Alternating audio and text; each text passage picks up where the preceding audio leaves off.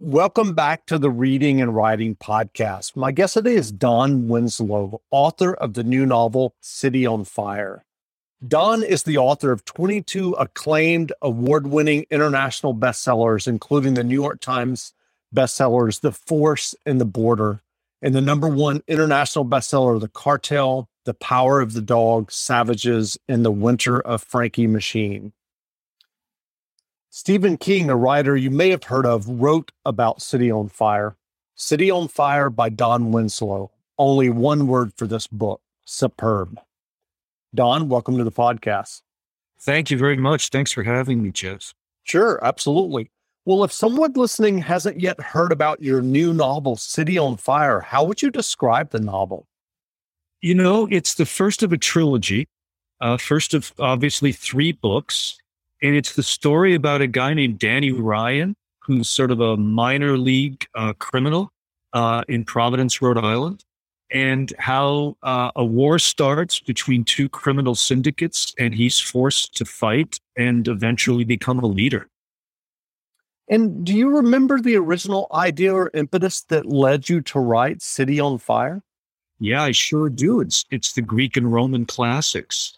Uh, I started to read those as an adult, and it struck me that there were certain incidences in contemporary crime in real life that were very reminiscent of incidents from the Iliad and the Odyssey. And I thought, gosh, could I somehow merge these two big ideas, take these stories and these characters from the classics, but write them into standalone uh, crime books, modern crime books that would stand without any knowledge of the classics and yet still draw from that inspiration.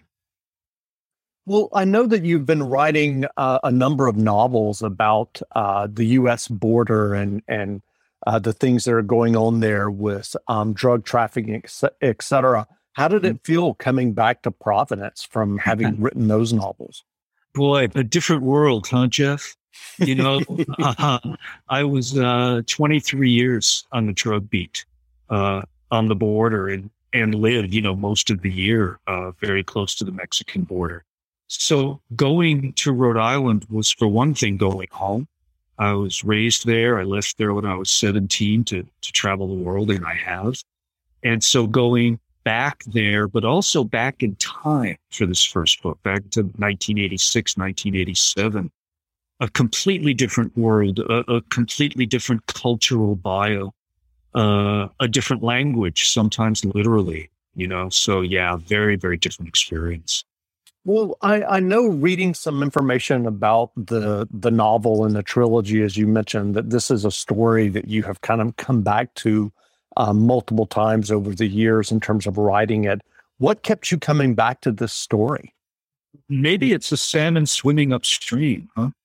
You know, maybe it's this um, either subconscious or conscious desire to go home. Uh, I've never written about uh, my hometown before. You know, uh, mm-hmm. I'm not young, and uh, I've uh, I've avoided it. You know, and I, I, think that at some point, you know, I, I made this decision, or it made me to to start writing about my youth and and write about that town. Uh, well, so, yeah, please.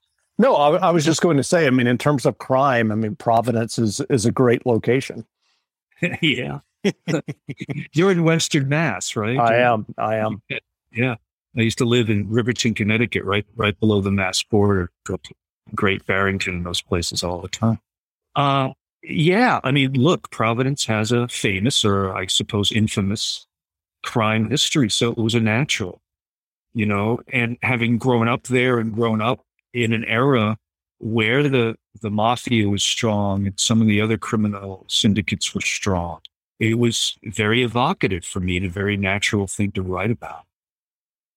That's great. Well, I know that your first several novels were were um, somewhat traditional PI novels, but then you made a big shift when the death and life of Bobby Z was published. I'm just curious about your um, if you're you know reflecting about your own evolution as a writer what led you from those first books to the death and life of bobby z uh, geography uh, I was still, you know, I was seven published books into my writing career before I could quit my day jobs. And so I was increasingly coming out here to California. I was a private investigator to do cases. And uh, I was commuting uh, between Orange County, you know, south of LA, about an hour or so, uh, to downtown LA on a long case. And I'd take a commuter train. And uh, one day I just, I was really bored with myself writing. And I thought, man, if I'm bored, I can't imagine how the reader feels.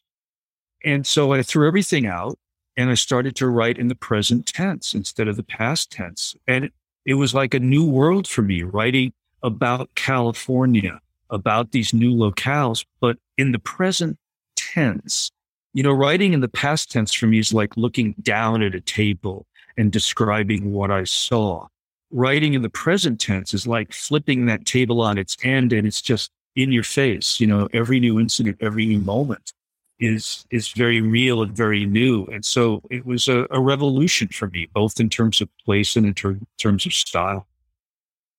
That's great. Well, you mentioned that City on Fire is set in the 1980s in Providence, Rhode Island. I know that you do that in the past with your novels set um, around the U.S. border that you've done um, tons of research. What kind of research did you do for the new novel? It's extremely different. Uh, I don't mean to be glib, but walk out the door. You know, uh, we uh, I grew up there, and uh, we lived there about half the year. Now, not in Providence, but in a little town down on the coast. Although Rhode Island's you know so small, it sounds funny to say another part of the state. But uh, down on the beaches and in these fishing towns, and so really it was a matter of of just walking around and driving around. Of course, you can do that. You can't get in a time machine. You know, memory had a a place in this. But the other major part of the research was in the classics, was going back to the Iliad and the Odyssey and the Greek uh, tragic dramas and reading and rereading and rereading them until I, I had a sense of that poetry and until I could, this sounds very pretentious, but marry some of that classic poetry to the poetry that I hear in the crime genre's best writing. And I'm curious, what was your writing process when you were working on the novel? Did you have the story in mind? Are you someone who who writes a extensive outline? How does that work for you? Yeah, I don't outline at all.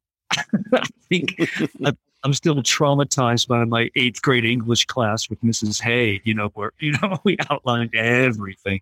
No, I uh, on a serious level, I I don't outline because I want to be open to surprises. And I know myself well enough to know that if I outlined, I, I would stick slavishly to the outline. And I don't want to do that. So these classic stories, because basically it's the story of this guy, Danny Ryan, and it follows the story of Aeneas through the, the Iliad and the Aeneid and, and other characters as well. So that was sort of mapped out for me. The, the challenge was to find what are the modern equivalents of some of these incidents. I mean, you know, for instance, there's the Trojan horse. Well, you can't have a Trojan horse in 1986 in Providence. That's just stupid. But what what could tempt the Trojans to bring something in that would eventually destroy them? And and my answer in this book was heroin. It it just so happens to be a coincidence. That- Sick of being upsold at gyms? My guy, you're currently a base member. For $90 more, I can upgrade you to our Shred membership. For 130 more, you'll be a Swole member. And for just $300 more, you'll reach Sweat Platinum. At Planet Fitness, you'll get energy without the upsell. Never pushy, always free fitness training and equipment for every workout. It's fitness that fits your budget. Join Planet Fitness for just $1 down and $10 a month. Cancel anytime. Deal ends Friday, May 10th. See Home Club for details. In the 1980s, the, the nickname in uh, in the Northeast for heroin is horse. That's great parallels. Well, I, I know that um, you're very politically active on Twitter, including creating um, several political videos running up to the last U.S. presidential election. Do you ever find the kind of vitriolic and sad state of affairs of U.S. politics um, in today? Do you ever find that distracting you from your own novel writing? Uh, if I led, yeah, uh, and how do you not let it? uh, it's just yeah, uh, it's a matter of mental discipline. You know, it's a matter. I, I guess a better word for it would be compartmentalization, if that's a word. Mm-hmm. Uh, you know that I, I listen. I, I, I've always treated writing as a job. It's a job I love, and the job I've always wanted to have, and the job I'm so grateful to have. A job, though, and so I start at a certain time and I finish at a certain time, like most people's jobs. And so when I sit down to write, I know that's what I am going to do, and and uh, and during those hours, I'm not going to be distracted by the the politics or the state of affairs or or anything else. Sure. Well, what writing advice would you offer for those who are working on their own stories and novels? Yeah, you know, look, um, I, I, think we have to be realistic. Uh, writers write. Before it's a noun, it's a verb. So the first thing I'd say, but I know this is going to sound glib and superficial, is write. But it's hard to find the time to do that you know, if, if this is not your full time gig, and, and for seven books of mine, it was not. Um, and so, what I say to young writers is set realistic goals. When when I was trying to write my first book, I said, okay, five pages a day, no matter what, and I managed to do that. Uh, that might be unrealistic. You know, if you have a job and maybe young kids at home and all of that, maybe it's one page a day. But if you look at the math, uh, if you write a page a day in about a year, you have a book. It's a matter of writing that one page a day. So what I what I try to encourage people to do is to set a goal that's doable. Don't set a goal you can't do because you just get discouraged and you'll fail. You know, set a goal that you really think you can you can stick to, and then stick to it. And and you'll be surprised how the the paragraphs or the sentences and the pages add up. That's great. Well, what novels have you read recently that you enjoyed? Uh, yesterday, I was sitting down reading Jane Austen's Sense and Sensibility, and I really enjoyed it. uh, I I tend to read more in the classics. You know, mm-hmm. uh, a couple of months ago, though, I, I picked up uh, The Godfather, Puzo's classic. You know, the movies were so great, we tend to forget how great the book was. You know, uh, I would say for New Englanders, a, a must is uh, George Higgins, uh, The Friends of Eddie Coyle. Uh, you know, a Massachusetts book that I think is the best crime novel ever written. That's great. Well, where can people find you online if they'd like to learn more about you and your novels? Yeah, I'm on donwinslow.com, I think. You know, and then I'm on Twitter if they want to read my political stuff. I'm uh, pretty easy to find, I think. That's great. Well, again, we've been speaking with best-selling novelist Don Winslow, author of the new novel City on Fire. The novel is available now, so go buy a copy. And Don, thanks for doing this interview. Oh man, thanks for taking the time. I really appreciate it. Say hi to, to Western Mass. I will. I will. Thanks a lot. Now, stay tuned for a brief excerpt from City on Fire by Don Winslow, read by Ari Fliakos. Available from Harper Audio, wherever audiobooks are sold.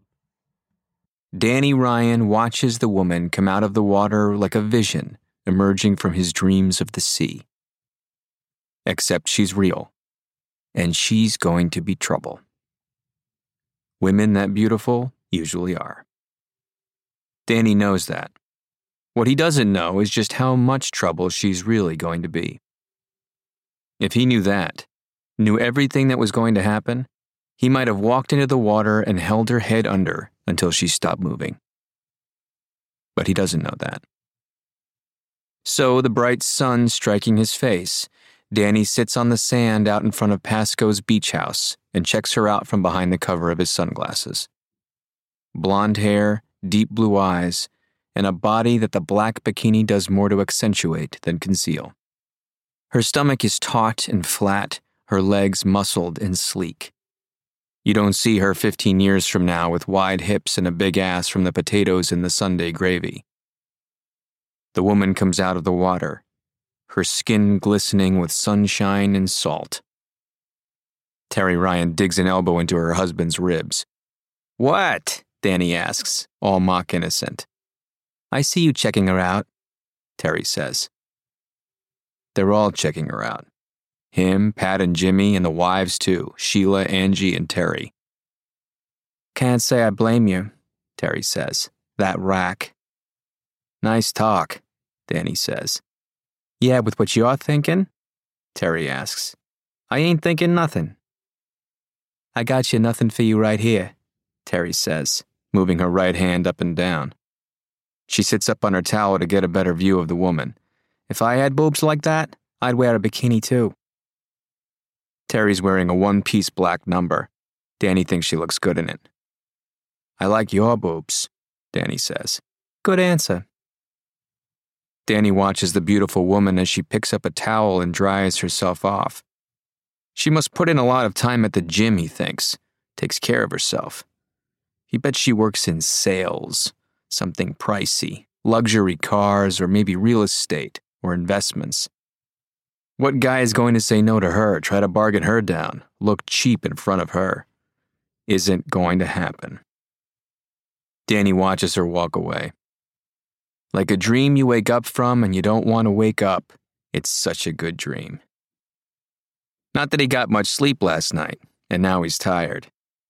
They hit a truckload of Armani suits. Him and Pat and Jimmy McNeese way the hell up in Western Mass. Piece of cake, an inside job Peter Moretti set them up with. The driver was clued in. Everyone did the dance so no one got hurt. But still, it was a long drive, and they got back to the shore just as the sun was coming up. That's okay, Terry says, lying back on her towel. You let her get you all hot and bothered for me. Terry knows her husband loves her. And anyway, Danny Ryan is faithful like a dog. He don't have it in him to cheat. She don't mind he looks at other women as long as he brings it home to her. A lot of married guys, they need some strange every once in a while, but Danny don't. Even if he did, he'd feel too guilty. They've even joked about it. You'd confess to the priest, Terry said. You'd confess to me. You'd probably take an ad out in the paper to confess. She's right, Danny thinks as he reaches over and strokes Terry's thigh with the back of his index finger, signaling that she's right about something else. That he is hot and bothered, that it's time to go back to the cottage. Terry brushes his hand away, but not too hard. She's horny too, feeling the sun, the warm sand on her skin, and the sexual energy brought by the new woman.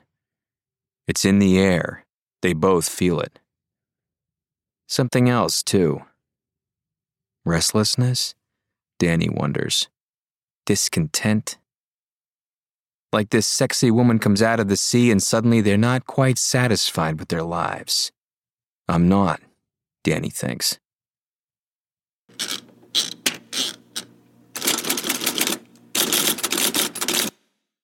Support for this podcast and the following message come from Corient. Corient provides wealth management services centered around you. They focus on exceeding your expectations and simplifying your life. Corient has been helping high achievers just like you enjoy their lives more fully, preserve their wealth, and provide for the people, causes, and communities they care about. As one of the largest integrated fee only registered investment advisors in the U.S., Corient has deeply experienced teams in 23 strategic locations. Corient has extensive knowledge spanning the full spectrum of planning, investing, lending, and money management disciplines. Leverage Corient's exclusive network of experts to craft custom solutions designed to help you reach your financial goals, no matter how complex they may be. Real wealth requires real solutions. For more information, connect with a wealth advisor today at corient.com. That's C O R I E N T.com. Corient.com.